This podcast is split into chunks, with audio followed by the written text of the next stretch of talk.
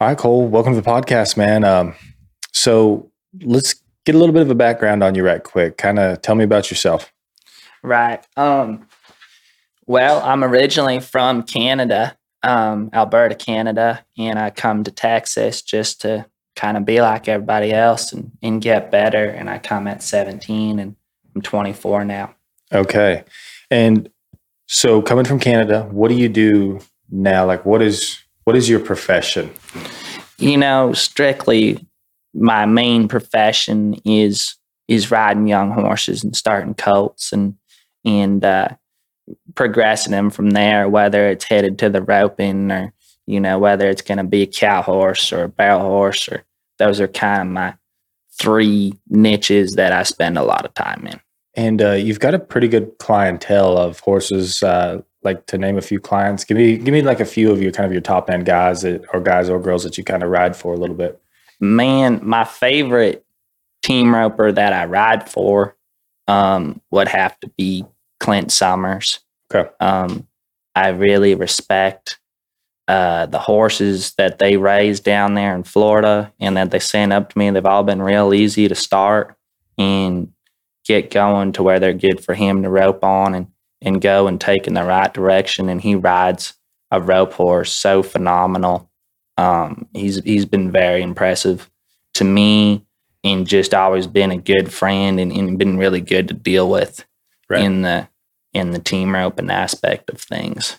You got a few others too. Like I know that you've got some barrel horses that you kind of like a little bit with some of the trainers there, and you're pretty well rounded is I guess what I'm trying to go with this as far as the horses that you get to ride, right? Yeah. You know, we ride some fraternity barrel horses too, that go on to your very top of the line fraternity barrel horse trainers. You know, that's been a niche that I've been doing now for a couple years, just out of the fact it's been so easy to pattern them horses for them trainers. You know, as for fraternity trainers is to who I would just say does a really good job is definitely Abby Fields, Lacey Harmon, Emma Abbott. Those are the kind of girls I would dang sure go ask questions like, right. Hey, how do my horses look? And would this be something that maybe work for y'all? And then I ride some horses for a guy in Florida that has some very phenomenal barrel horses. Right. So, and just, I'm going to name drop a little bit. There's guys like Cody Snow that would be sending you some horses. Yeah. Cody just sent me his first colt yesterday, actually. Okay. And, I think Cody Snow is a phenomenal hand, and I'm excited to ride one for him and see if we can get it going in the right direction, and he'll go on to imagine rope on it. Right, right. Yeah. Okay, so that's just kind of a little background as far as I think Miles and Trevor as well. You do some stuff with them. Yeah, Miles is been a great friend to me, and I've rode some horses for him, and I try to look up to Miles. Miles is a outstanding hand and does a outstanding job. And anytime, you know, I want advice or what he thinks is effective later down the road, mechanics wise, you know, he's my first phone call on the rope horse end. I got you. Okay, so 17 years old, come to the States, yep. Come down to Texas. What about you as far as like your background growing up? Like, how did you, like, what kind of takes you down this path of getting into the horse training side of it? Man, it's kind of a bit of a crazy story. My grandparents had race horses, and I hate race horses. And, you know, and so I was lucky enough to be around some cowboys at a pretty young age and realized I wanted to be a cowboy. I didn't care for race horses. I like watching the races from time to time, but I hate being around them. And then there was a guy, his name was Chance Harmon, and he trains horses at Caleb Driggers' place now, but he was living in Canada at the time. And I called him, and he was training cow horses, and I said, man, I want to come live with you. And he was like, all right. And so I moved in with him and his wife at the time, and, you know, just got after it. And, you know, and that guy has put more time into me than dang near anybody. And I realized, you know, this cow horse roping, cold starting deal was for me. I want to be a horse trainer. And so from there, I come to Texas, and there was a guy that his name is Luke Neubert, and he trained some phenomenal 2-year-olds for the cutting, and has had a very successful career. You know, started a lot of fraternity champions, and he's done a lot of great things in his life. And his dad was an amazing clinician, and so he has also been a huge influence on my colt starting and my colt riding. And if I was to want my horses to look like anybody's, I'd want them to look like his. Right. Okay. So being at a young age, wanting to train horses, is there, you know, were you always just kind of curious and wanting to like learn and get better with it, or how, because obviously coming to Texas, there's going to be a spot where you're going to be pretty humbled, I would imagine, where you've got to like learn and kind of want to go through this process of understanding how to train at a high level. And, you know, what is that kind of, what was that mindset like for you as you're kind of getting down here and getting into it? Man, the work ethic you got to have. That's a rare trait. And I think young horse trainers anymore, you know, your older guys, they're not scared to work them 18 hours, 20 hours, you know, getting ready for a show or getting ready for an event. And I've always just kept the same work ethic I've had while I was working for somebody. Now that I work for myself, we've never backed off. We've just kept going real strong. And as for being humbled, we're humbled every day, right. You know, it's a learning process every day. And there's so many guys I look up to in so many different areas where they're extremely successful. And I pick up the phone and, hey, can I come work? Can I bring my horses? Can I bring my customers' horses? Can you help me? And I think that's the biggest key to just getting better is be willing to ask questions and never have a chip on your shoulder and just want to be better. Right. How do you ride that line though with, cause you want to be better, but you want to believe in what you're doing too. So how do you try to ride that line? Man, it's hard because some days you go out there and your horses are phenomenal. And then the next day that you go out there and they're terrible, you know? Yeah. So it's a very emotional roller coaster. And what I've recognized from some great trainers is just being steady with your emotions. And that's something I struggle with. I get down. I'm, you know, shoot, this isn't good enough, you know? And so just trying to be steady with your emotions, I think is your best bet, and just really being hungry for it. Managing your emotions. Okay. So let's go into that. Obviously training horses tests your patience all the time because the days are long. It's very repetitive, right? So how do you, you know, I think this is something everyone struggles with, right? How do you try to personally go about that as far as trying to maintain pretty even and being able to be consistent and have a good temperament? Man, you're going to laugh, but YouTube, you know, I'm not scared to admit it. I watch a lot of motivational videos, right, every day. Okay. Like I wake up and I watch them. And before I go to bed, I watch them. And, you know, and just, I think being around a lot of older guys that have already reached their success and see how they carry themselves, you know, I've really just tried to match that.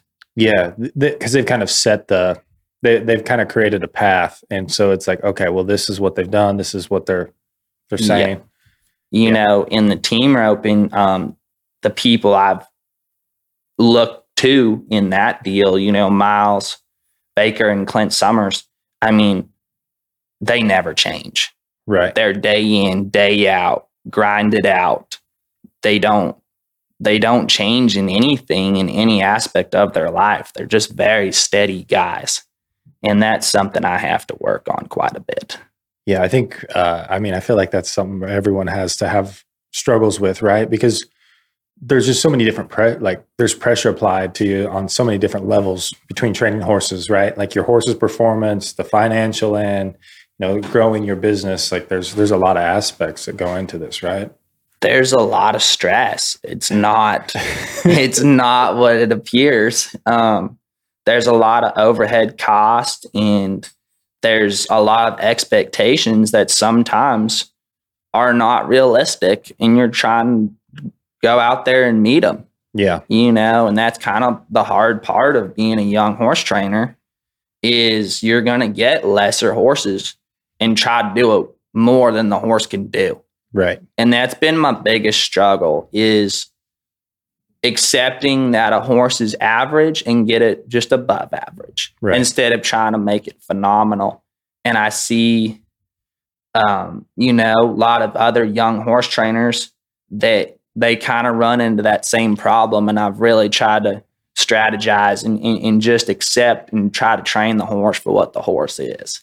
Yeah. And just get into that process, right? Every single day, just trying to find the line of like, how can you teach this horse the most they can learn in one day without taking them back and like losing that confidence, right? And that's a tough line to find because it's a lot of feel too, right? It's a lot of feel, it's a lot of education, and it's a lot of knowledge, and it's just being confident enough to be okay with 1% a day. I used to try to get 100. Right. And now I've steadied up and I'm just getting that 1% a day. And we ride our horses 6 days a week. And it's been the best it's ever been for me. And I think it's going the right way.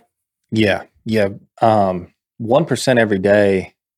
We hear it a lot now. I think, and I think that's getting to be a really common theme, in the podcast. And it's like, it's so true though, right? Because it's 1%, even if you're going after one, sometimes you get 10%. And I think what's overlooked with this, at least from my perspective, is 1% every day means the confidence usually stays there. And the horse's mind frame is more like a learning mindset all the time. And when you get a horse that they're not really scared of what you're asking, and they're very comfortable and they're understanding what you want, it seems like you can get a bunch. It just takes 10 days, to realize that, hey, this horse has came a long ways, or it takes 30 days or 60 days. And you're like, oh man, this horse is really doing a lot. And it's like, it's hard for us to get down that, or for me, it is, it's hard to look at it from instead of day to day and what I want that day, as opposed to like, hey, where have we been in the last 30 days? And where do we need to be in the next 30? And it's really not as far as you think. And if you can get that, like, I think that's what the 1% really translates to, is it creates a ton of good days in a row where you don't have any battles that seem to go backwards, right?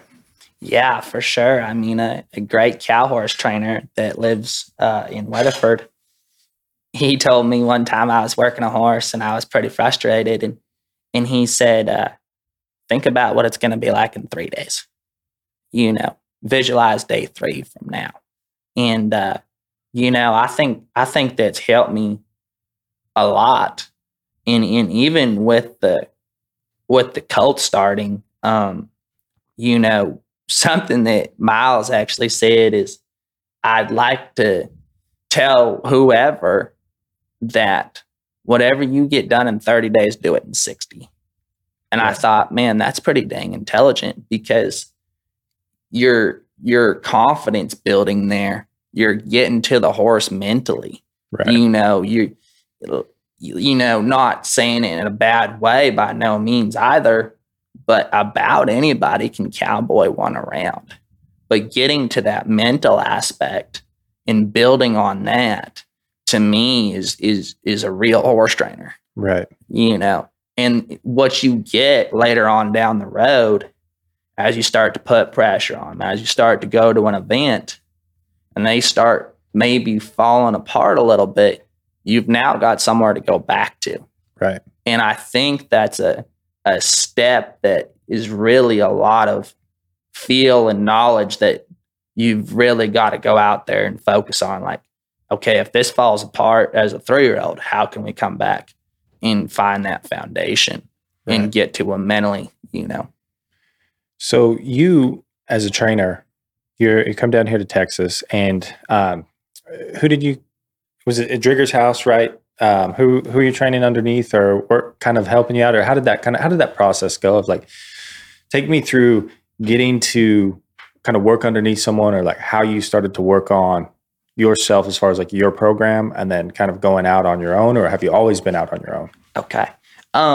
So now, the guy, Chance Harmon, who I was living with in Canada, he now lives at Driggers' house. Okay.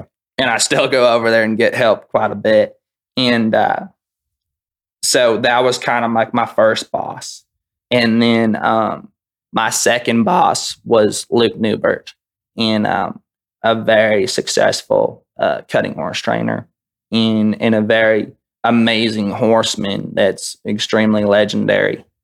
And then another guy that helped me also was Hunter Menzer, who was another cutting horse trainer who had also cow horse quite a bit, and was, you know, highest 2-year-old selling guy for quite a while. He sold 2-year-old $410,000, and, you know, kind of started that trend. And I got to be around him a lot, and I worked for him. And then I've got to spend not as much time as I'd like, but time with Chris and Sarah Dawson, who are amazing cow horse trainers, and even let me live at their house when I didn't have anywhere to live. And, you know, so I really, I think they're the most amazing cow horse trainers there are. And then I've just been doing my own deal now for a couple of years. Okay. And just been building on it and trying to build up. So a lot of the cow horse background is what you've spent a lot of time, like, as far as like learning from trainers, right? Let's talk about the rope horse fraternities and kind of the fraternity horses. How much of that has translated all the different disciplines, right, of kind of the show horses? How is that translating to team roping, and what's been your kind of experience with it as far as them going on the rope horse side of it? Man, for me, I'm honestly pretty green in the rope. I'd tell anybody I'm gonna go show one this year at the fraternities. But what's been, I think, for guys that are professional team ropers that are showing these horses at the fraternities, what's been so advantageous for them is being able to have a broke horse and being able to have them mechanics to be effective and be showy at a young age, in it, you know, be so easy for them to take to a cow and be able to heal really well on them. Right. You know, there's just so many advantages behind a broke horse. Well, and I think that's the whole thing, right? As they're being judged, the mechanics are so important, and framing on a horse is basically what, like, if you kind of simplify, I guess, what they're going to be looking for is like how well a horse can control the run while staying framed up and kind of making it look good, right? Like being able to control them running down the arena, like hazing them, or if they run left, kind of staying with them, and how they set it up through the turn. And then obviously how they hit their stops and take pressure over the saddle horn. But that all comes from body control. And the steer, basically what the steer and the header are offering is like the variable in the run. It's really not the same pattern every single time. As much as we'd like it to be, it's really not, right? Right. And so this is where the little buttons that you can hit, the controlling the shoulders, going down the arena further when you need to go down the arena throughout the turn, and you know, and that's where that kind of starts. That all comes into play, right?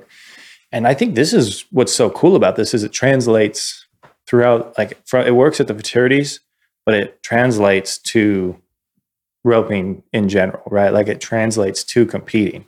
And I think that's what's been so unique about it. I think that's why it's working so well, is the fraternity horses look like they can just go on and become great rope horses, right?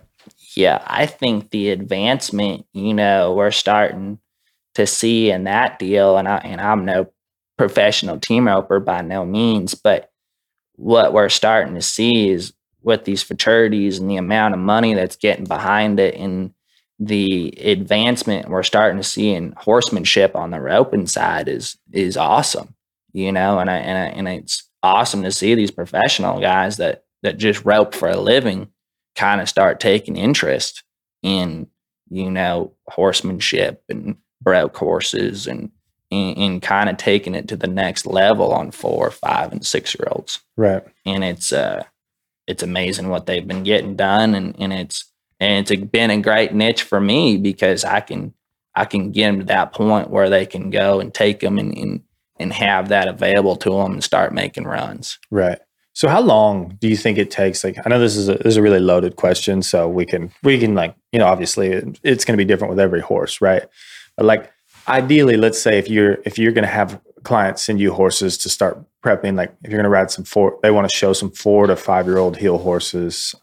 What type of foundation would you want on them? And then how long do you think in a program like with what you got, would you want to ride them for? How does that kind of work as far as like bouncing them back and forth to get them ready to futurity? And like with your riding, like kind of take me through that ideal scenario, how you'd like to do that. Man, I'd like to see it just like anything, you know, I like to see them get started their 2-year-old year and it just be easy for them when they're 4. Right. You know, and I think some trendsetters. Are you starting them at 2? Like, is that something you want to do or do at 2? Is that where you're going to take them from 2 to 3 or 4? Is that what? Yeah. Okay. Yeah, you bet. And, you know, something I'm going to just kind of go back to my friend Miles.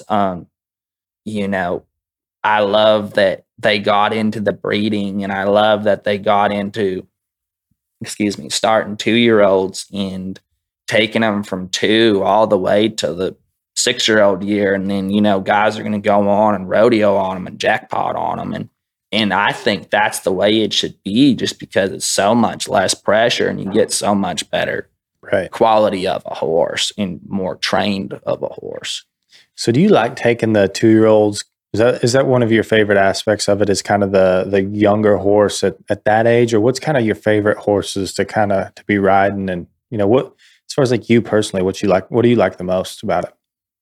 My best strong suit is 2-year-olds, you know, that's been something that I've done just so much in 3-year-olds, you know, that those are my strong suits and I'd like to see myself advance into 4 through 6 and be competitive and be better with rope and tie it all together and be able to go all the way from 2 till 6.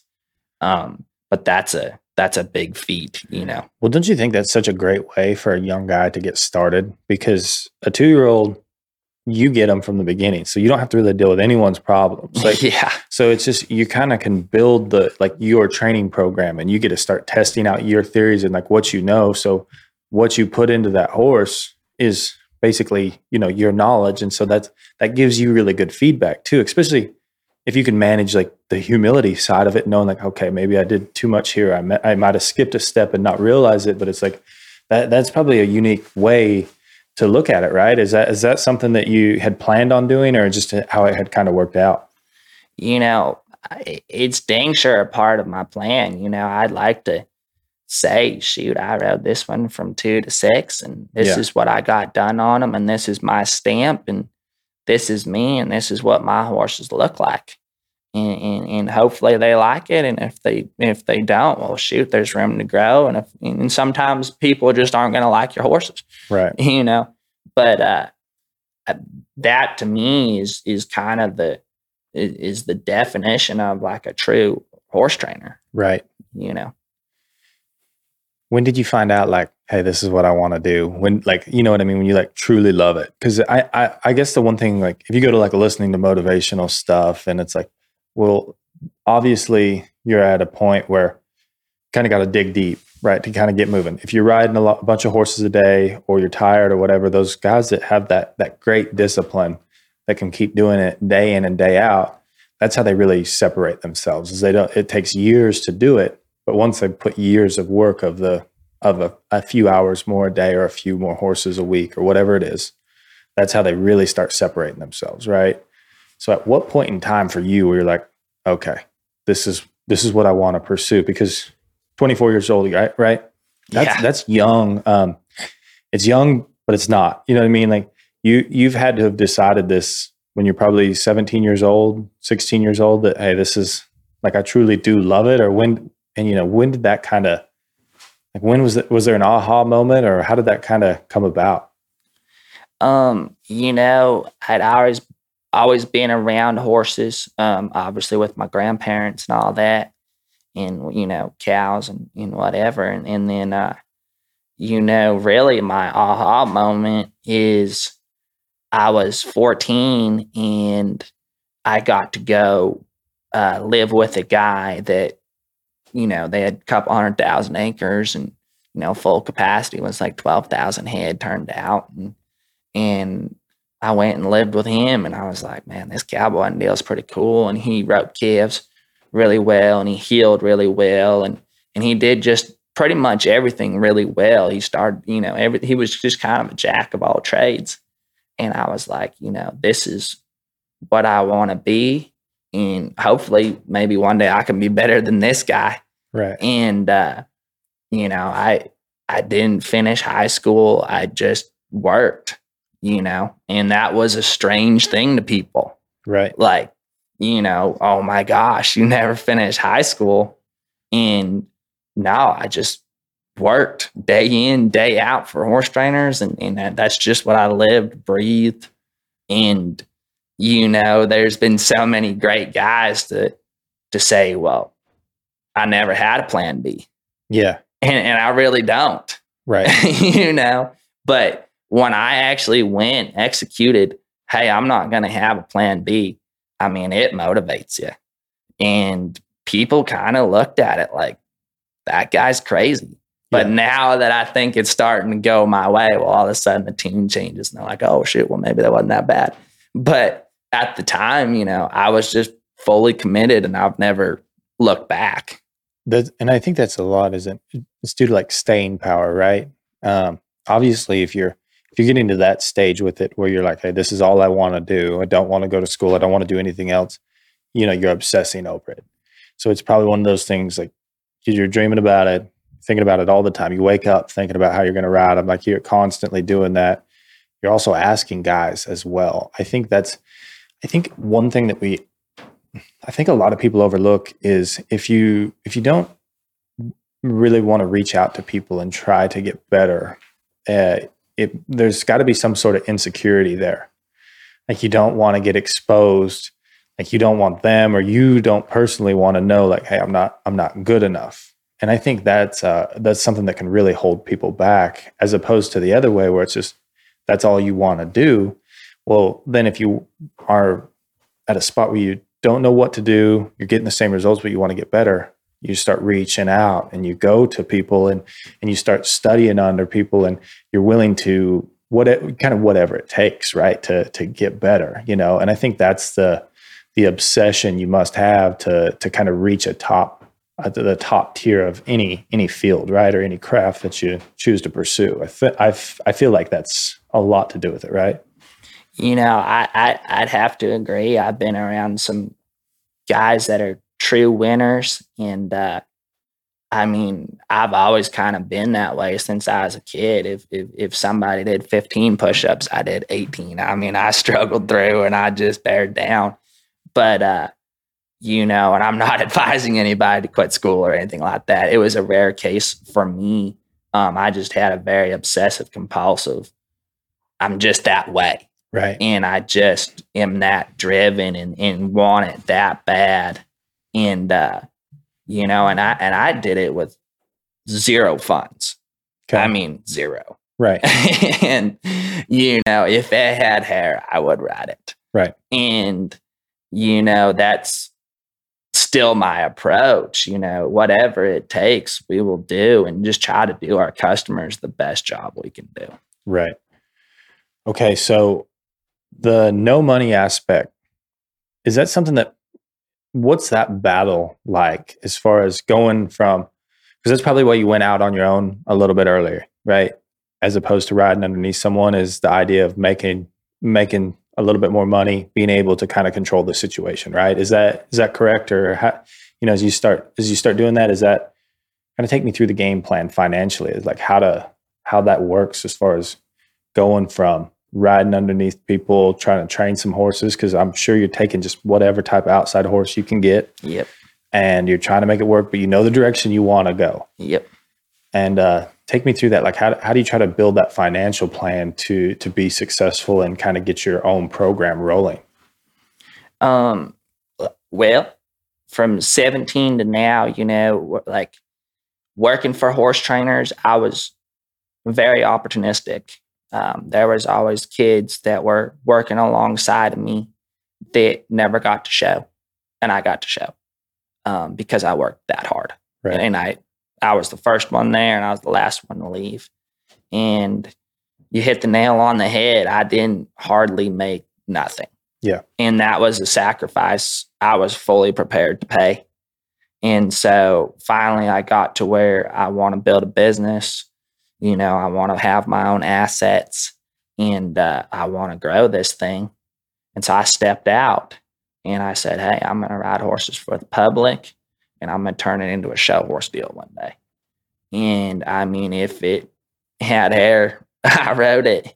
And I've been lucky enough, the guys that are usually really good horse trainers are also very good businessmen. Right. And I've taken a lot into account of reinvesting every penny back into my business.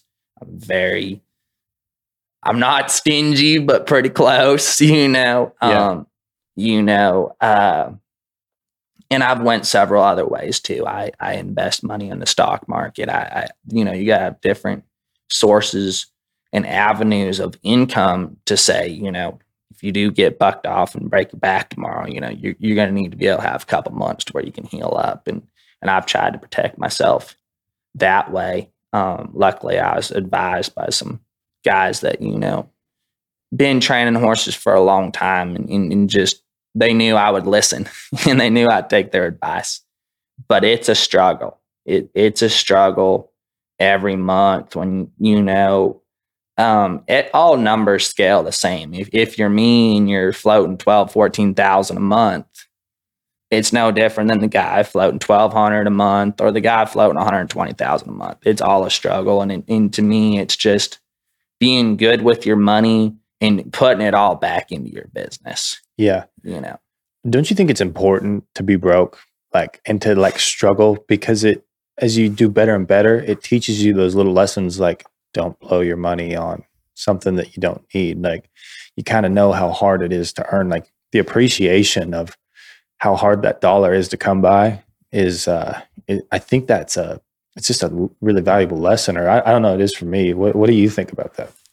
Man, I know there's days I'm out there and I'm frustrated because, I see a kid with $100,000 horse and, just went and bought it. And I think, man, that must be nice. Yeah. And I'm out here struggling with one that's a little green or being tough, but it's made me a way better horseman, and it's made me a way better hand. And I think it's made me a better person. And I think, there'll be times when I do in my future give a lot for a horse, and I think I'm going to appreciate it a lot more. But then on top of it, I'll be able to do a lot more with it. Right. But it's been hard for me to have a positive mindset at times because, it's easy to get caught up in the flash. I mean, it's very easy to get caught up in what you show up in, what kind of horse your parents bought you, if that was the case, or what horse you just went and flat out bought.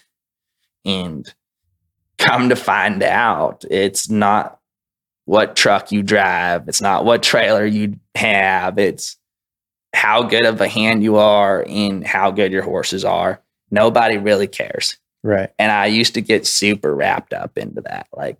I always kind of felt just a little bit of well, I wish I had that. Yeah. And now that I'm not so obsessed about what everything looks like and care more about what people value me as a person or what they think of my abilities, that's helped me, just be a better person. Absolutely. Does it motivate you too, as far as like seeing someone that might be like further ahead financially or whatever it is, that can afford the horse or whatever? Does it, is that something you just like, you know, like, are you David Goggins guy? Like, oh yeah, it burns a hole in me. add that to your cookie jar. You know what I mean? Yeah, you know, yeah, I mean, I'll be out there 11 o'clock at night working horses, and we might have started at 6 that morning. We're just stealing souls, like David Goggins would say. But it motivates me, absolutely. It burns a hole in me. But you know, and I think it's if managed right, you know, that's a good quality to have when you're self-made. I think that's a great quality if managed right.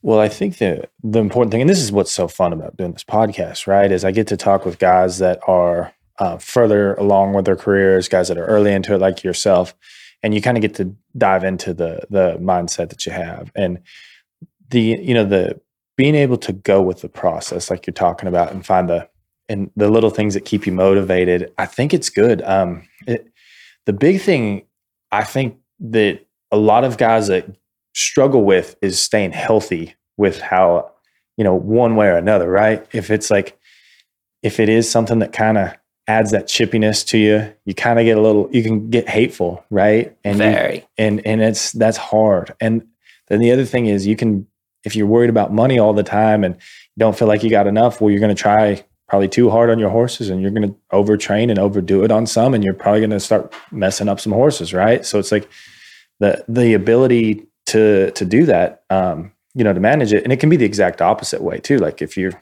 making a bunch of money and you're like, I really don't have to stay out late and ride them early. And I think this is why it's important, right, to go through these struggles at a young age, because it gives you that foundation, right, of kind of learning like, hey, this is the process. I have to work it every single day if I want to get where I want to go, right? Man, I would agree with all of that, because I don't know if anybody else has come on this podcast and said it, but I've done it all. I've screwed horses up. I've tried too hard on horses. You know, I don't think there's ever been a time when maybe I backed off and was like, oh, we better, it's all right, boys. We'll take the day off. Yeah. You know, they feel pretty good. I've never had that about me. Like, I ride every single horse every single day. Yeah. Like, I've been always a very consistent person at a young age, which you don't really see that a lot. Right. That kind of consistency year in, year out, at a young age, day in, day out, you don't see that as often. But now, trying too hard, that's been my biggest flaw. Right. You know, and as I mature and get older and get more experience and get more knowledge, I mean, it starts to even out.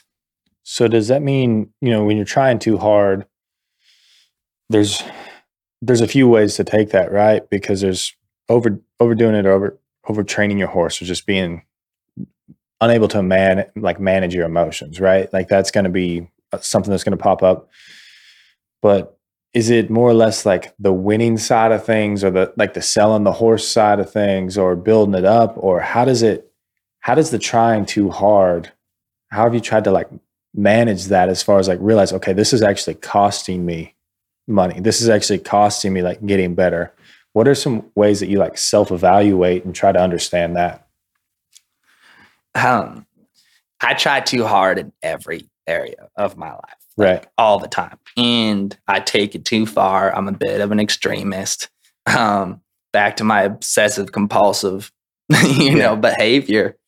But to start off, where I would try too hard is, you know, like I touched on earlier, is taking an average horse and trying to make it a great horse. Right. I felt like, you know, I've got this customer, you know, he has the ability to, you know, spend some money and maybe get us a great horse. And so I would just try extra, extra hard. And quite honestly, it was detrimental to me. And now just going for that 1% every day has taken an average horse and turned it into a good horse. That mindset. You know, 100%. Instead of coming at them with 100% every day. Right. You know. Does it, Do you ever feel like you're going to get burnt out, or do you burn out at times? Then if you're going that, because like I always love this quote, but it's like, you know, everyone's like, well, I give 110% or 120%. Well, it's like, well, how do you fill a glass up with 120% full of water, right? Like it's gonna overflow. And I always thought you can only do as much as you can do. And so if you feel that way, like how do you prevent yourself from burning out then? Man, I don't have a great strategy. Like Thursdays, just sit in the tack room and I'm just looking at the wall and I'm just like, well, you know, you know, just bear down right here. But yeah, I don't think there's anybody that's just super successful that's never sat in the tack room and just stared at the wall. You know, this hits home for me. Like there's just times you're like, wow, like you kind of gotta just know you gotta grind it out, right? You just gotta grind it out. And I mean, I'm bad. Like I talk to myself. I just have conversations. I'm like, Cole, what are we doing? You know, like. And I get on my phone and I watch TikTok, you know, and I just try to find that motivation. You know, and I make phone calls. I do. I call older guys and like, hey, this is what I'm going through. This is what I'm fighting. Is there something I need to be doing different? You know, I'm very big on getting on the phone and just ask advice because they've been there. They've been in the tack room staring at the wall. Yeah. You know, like, what am I doing? What do they say? What is like, you know what I mean? You know, when you're at that, I mean, we're all there. Like I feel like I live in that spot constantly. I question myself, like, what am I doing? Why am I doing this? Right. And you got to be able to answer that. That's really important. You got to be able to answer that question, because if you can't answer that question, then well, what am I doing with my life? I might be wasting it. Right. You will burn out if you can't answer it. Yeah. If you can't answer that question after you've sat there for 15 minutes, kind of got yourself steadied up. Yeah. This isn't for you. Right.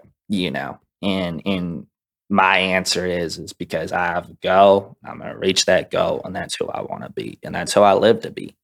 And, you know, I've got guys I look up to, and quite honestly, I could never like imagine myself letting them down. Yeah. And I couldn't imagine letting myself down either. You know, this has been a lifelong dream. Just because my horses suck today doesn't mean I'm going to quit. Right. Just because you're having a bad day with it, or they're not doing, you know, it's not going your way, doesn't mean you're done. Right. Just because my phone dings and my credit card says, yep, you've maxed out. You're done. Another one. You know, we're not just going to throw it in the air and quit. We're going to keep going. And, I call them older guys that have been through it all, whether they've rodeoed or whether they've shown horses or, you know, a lot of them guys, you look at them now and you see all the success and the financial advantages they have and all that. But we forget they were 24 at one time. Yeah. And most of them, for the most part, have been through what we've been through. I got a weird deal I do. I don't know if this is a good idea or not, but this is what I've always done is I've just tried to envision myself like being older and then being successful, right? Like kind of got to that spot that I wanted to be. And then I kind of think of that person and what I would want. And I think I would want to be the young me again of not knowing whether this is going to work or not. And you kind of, you know, you're scared of like what's going to happen, right? Like what I'm going to be, like how it's going to turn out, right? And then that is what makes it so exciting is it's like, you know, you're young, you're healthy, you got a lot ahead of you, but there's that big unknown. And I just always like go back to, well, I'm going to make it because I have no other choice, right? You don't want to fail and you don't want to let yourself fail. So you gotta figure it out. I was like, when I get older, I'll always want to like, I'll probably miss this time the most of being broke, having the hardest things to figure out. And, you know, you'll probably miss that the most as you get successful. And I that's what I try to hang on to a lot of the time. It's just like all the sacrifices you make and the things you do is like that's what makes sense to me. I don't know. I might be kind of crazy, but that's how I can always just like look at it. You know what I mean? When it does kind of suck and you kind of gotta be doing stuff you don't want to be doing day in and day out. You know what I mean? Oh, I know what you mean. And what honestly kind of vice versa to that is I think about what it's going to be like at 30, you know, and I think about the advantages and I think about the horses I'm going to have. And I think about the place I'm going to own. And, you know, that's kind of what motivates me. Are you real specific with that? Like, as far as like goal setting, you know what I mean? Like, hey, this is where I kind of want to be, or how does that kind of work as far as, you know, the path you're trying to go down? Are you goal setting, or what's that look like? For me, I'm a big goal setter. I really believe in it. And, you know, I think if you just one bite of the elephant at a time and set little goals, and then set goals 5 years from now. And where I used to kind of mess up a little bit is I just tried to eat the whole elephant at one time. Yeah. You know, yeah. I was pretty on the muscle and ready to run and gun. But now that I think, you know, as you get older and mature and you're around the right guys, you start realizing that the one bite of the elephant is how you win the race. Yep. And that's hard for me because I'm super ambitious. Right. And I always want way too much. Absolutely. But that's the best way to be, right? If you can manage the ambition, like it's going to keep you going, right? And that's going to keep you moving forward at all times. And I think that's what creates a lot of successful people, because if you're ambitious, you're going to see opportunities, right? And you're going to understand it. I think ambition with humility is very important, though, right? Is being able to self-evaluations, know when you're not doing the right things and kind of messing up, and then you can kind of continue to improve. So the next thing for you is the actual like confidence side of things. How do you try to maintain that as far as being a younger guy training horses? You know, how do you try to maintain your confidence and kind of knowing what you're doing is the right way, and being able to obviously take advice in and process things? But there's also, isn't there times where you're going to get advice and you might not agree with it, right? Like it might work for someone else, but it doesn't work for you. So how do you manage that side of the confidence and believe in what you're doing?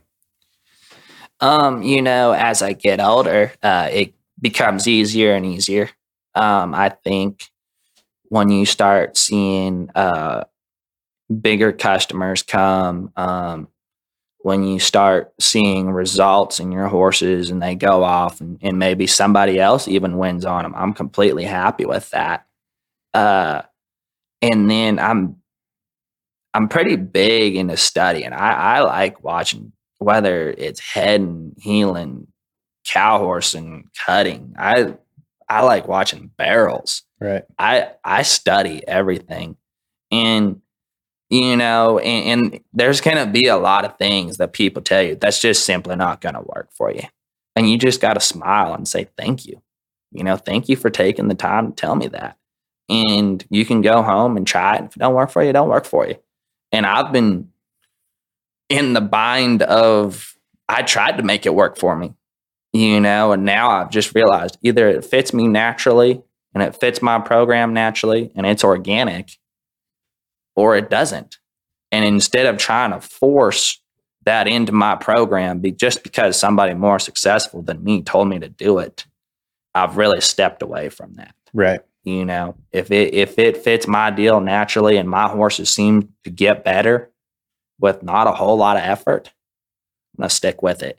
If I'm out there grinding it out and it's not going my way, I'm not going to just keep applying that pressure and right. keep applying that concept. I like that. Then the other thing I think is kind of unique with this is as when you do get advice at this stage, right, that, hey, that is something I could use to my riding. So to me, like, being a great horseman is feel, right? Knowing when to give the cue, knowing when to get out. Is that we agree on that, correct? Yeah. Okay. So you personally, when you get something that you want to work on, how long do you got to consciously think of something like that to add to your game and your riding? And like, how long before that's just down and you've got that actual feel of what that move is now? I mean, I think it takes pretty dang close to 60 days to make a habit, even for a person. Right. You know, and so I'm very repetitious about it. If I learn something, I practice it every day, all day for 60 days till it just becomes natural. Okay. You know, I I believe that in horses too. I really do. I think you're to build a habit, one habit. I'm pretty dang close to 60 days. I'd like to say, right, especially where like it's happening, you can feel it, then you correct it, and you're in and out with your pressure, and it's something you kind of that you can get there with. And I think that's. I mean, I gotta agree. I know that it takes a long time, but I think the hardest thing about being the horseman, that feel side of it and the timing side of it, takes years and years to get a good feel, right? And then there's all the little bells and whistles that you're kind of adding to your horsemanship, and little cues and things that you might do, or something that you may have felt before and known, oh, this is what I need to do to kind of help this style of horse out, because they all kind of learn different too, don't they? Yeah, and I think everybody's got their own style. I think once you understand the basics and you get the knowledge and you get the education, well, then kind of right at this point in your career, now you're going to start having a style, and your horses are going to have a certain look, and people are going to know those are your horses because they function this way. Right. And I think that's a great thing. When did you learn that as far as your own style goes? Because I think that is hard to know at a young age, right? When did you start realizing, hey, I'm going to have my own style as a rider? I think I've just studied horses so much and studied guys so much that I would watch my videos and compare it to their videos, or I might go to their house and watch their horses and they watch my horses, or they might even let me ride their horse and they ride my horse. And then, and I don't even think I'm all the way there yet. I think I'm just on the tip of the iceberg of really setting a different style out there. I don't think it's in stone yet, by no means. I think it's tough too to understand that, for the same way with like a heading swing or a heeling swing, right? Like so many of us try to like mimic that style and make it be like someone else or a swing that they like. The hard part about that is we're not built the same. Our hand-eye coordination doesn't work the same. There are some key components to everything that makes it work. But there are very few people that have the exact same swing, exact same style. In fact, there's probably less than 4 or 5 that I could even think of as far as in the team roping world. And I notice it when you watch someone throw a football, you watch someone shoot a jump shot. It seems to be all different. So it's like how your body can tell your muscles to kind of see that and to kind of to create that shot or whatever it is. And I think it's the same way riding horses, right? And giving cues is knowing like, hey, where do you get your timing and your feel from? Like, where does that go? How do you hit those buttons? And it's going to be a little bit different with every single person, right? Oh, for sure. My legs and arms are longer than yours. Right. I can reach to a different spot on a horse than you can. As for feel and timing and in that, that quite honestly, like I feel like has come to me a little bit naturally. And then I've just rode an astronomical amount of horses for my age, but I know exactly where you're coming on the flip side of it. Where I lack the most is with my rope. And then I'm out there and I'm trying to mimic guys. And, I wish my swing, quite honestly, looked like Shea Carroll's. Yeah. And I've been working on that for 6 months. Yeah. And, I do not swing a rope like Shea Carroll. Right. And I would love to. But I'd go to his house and get help. And, hey, this is how I swing my rope. And I still can't figure it out. But sometimes, too, like just forcing something just does not work. And that's where even like with my rope and being green, I've had to back myself off in that area and like not try to force myself to be identical to somebody else. Right. And figure out even my own style of swinging a rope.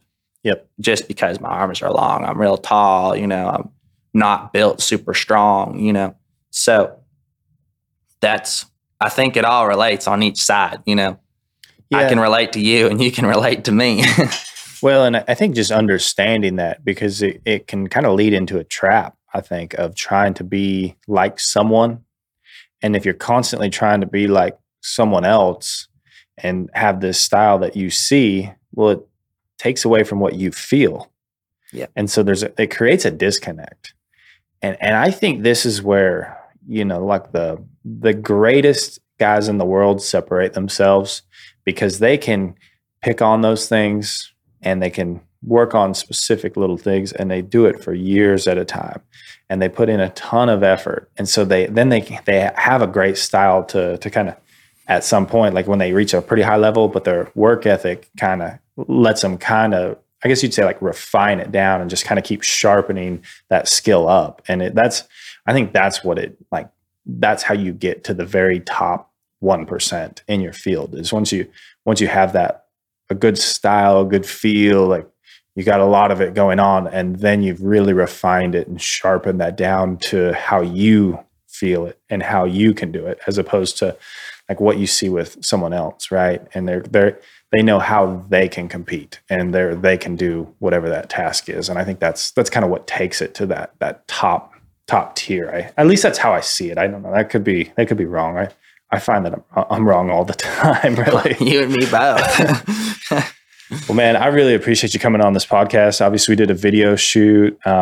We got anything else we want to add or talk about? Shoot, I just appreciate you having some guy like me on your show. That's awesome. And this, like I said, this is my favorite part about this whole deal, is I enjoy the young guys that are making it, you know, that are putting the effort in, that are willing to be all in like you are. And I think that's what's so important about this, is it's like to kind of hear your story and what it's like. And I think it makes it to where people kind of understand, like, hey, if I want to go down this path, you know, this is what it's going to be like. Better buckle up.